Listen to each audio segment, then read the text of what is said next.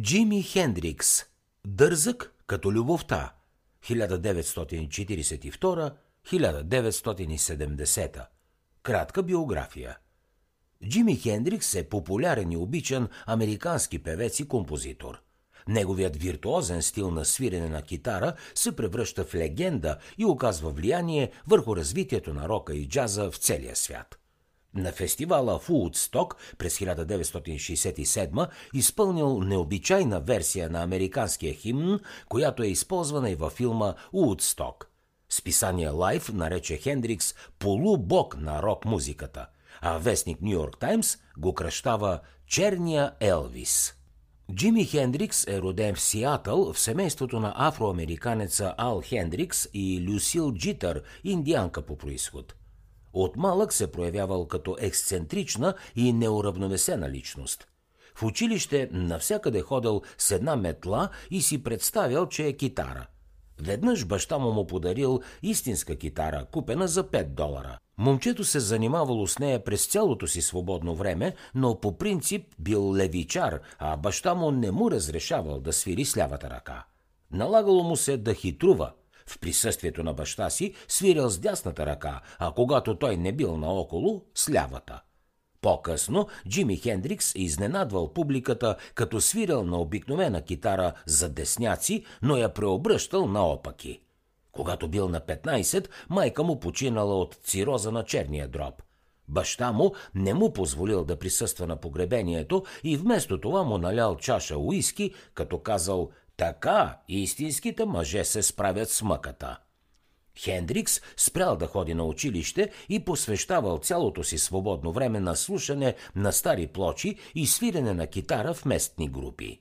Бил осъден на две години затвор за кражба на автомобил, но адвокатът му успял да промени присъдата на две години служба в десантна дивизия – в армията Хендрикс се проявил като изключително лош войник. Непрекъснато го намирали за спал на поста, не можело да се разчита на него за нищо.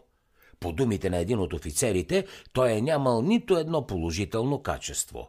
След по-малко от година Джими бил демобилизиран заради травма, получена при скок с парашут – през 1964 Джими Хендрикс се премества в Нью Йорк и започва да работи като китарист с различни групи. Неговото свирене на китара се отличавало с виртуозна техника и особена страст, която иначе скромният Джими демонстрирал на сцената. В един от клубовете той се запознава с Линда Кейт, приятелката на китариста на Ролинг Стоунс Кейт Ричардс, която страшно харесвала как свири и го представила на приятеля си. Междувременно Час Чандлър, бившият бас-китарист на група Animals, който жадувал да се пробва в ролята на продуцент, търсил изпълнител за песента «Хей hey Джо» на Били Робъртс. Джими Хендрикс изсвирил собствен вариант на песента и по-късно тя се превърнала в първия му хит. Час сключил договор с Джими и през септември 66-та го завел в Лондон, където никой не бил чувал за него. Никой не знаел, че е пътувал със специални театри за афроамериканци, че е бил сесиен китарист на прочутите Литъл Ричард и Тина Търнар. На никого не му пукало, че е чернокош и във вените му тече африканска и индианска кръв. Хората просто виждали, че свири на китара като бог. Джон Ленън, Пол Маккартни, Ерик Клептън, Мик Джагър – всички били възхитени от него и това, което правил с китарата. На фона на този успех, Час Чандлър формира група с бас-китариста Ноел Рединг и барабаниста Мич Мичел, който по-късно си спомня «Видях един чернокош младеж с много къдрава коса, облечен с дъждобран, който изглеждаше доста непосредствен».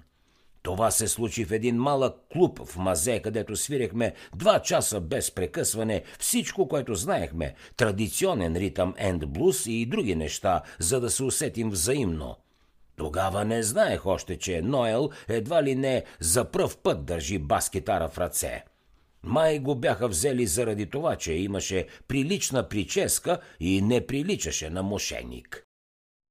За да чуете още резюмета на световни бестселери, свалете си приложението Бързи книги безплатно още сега.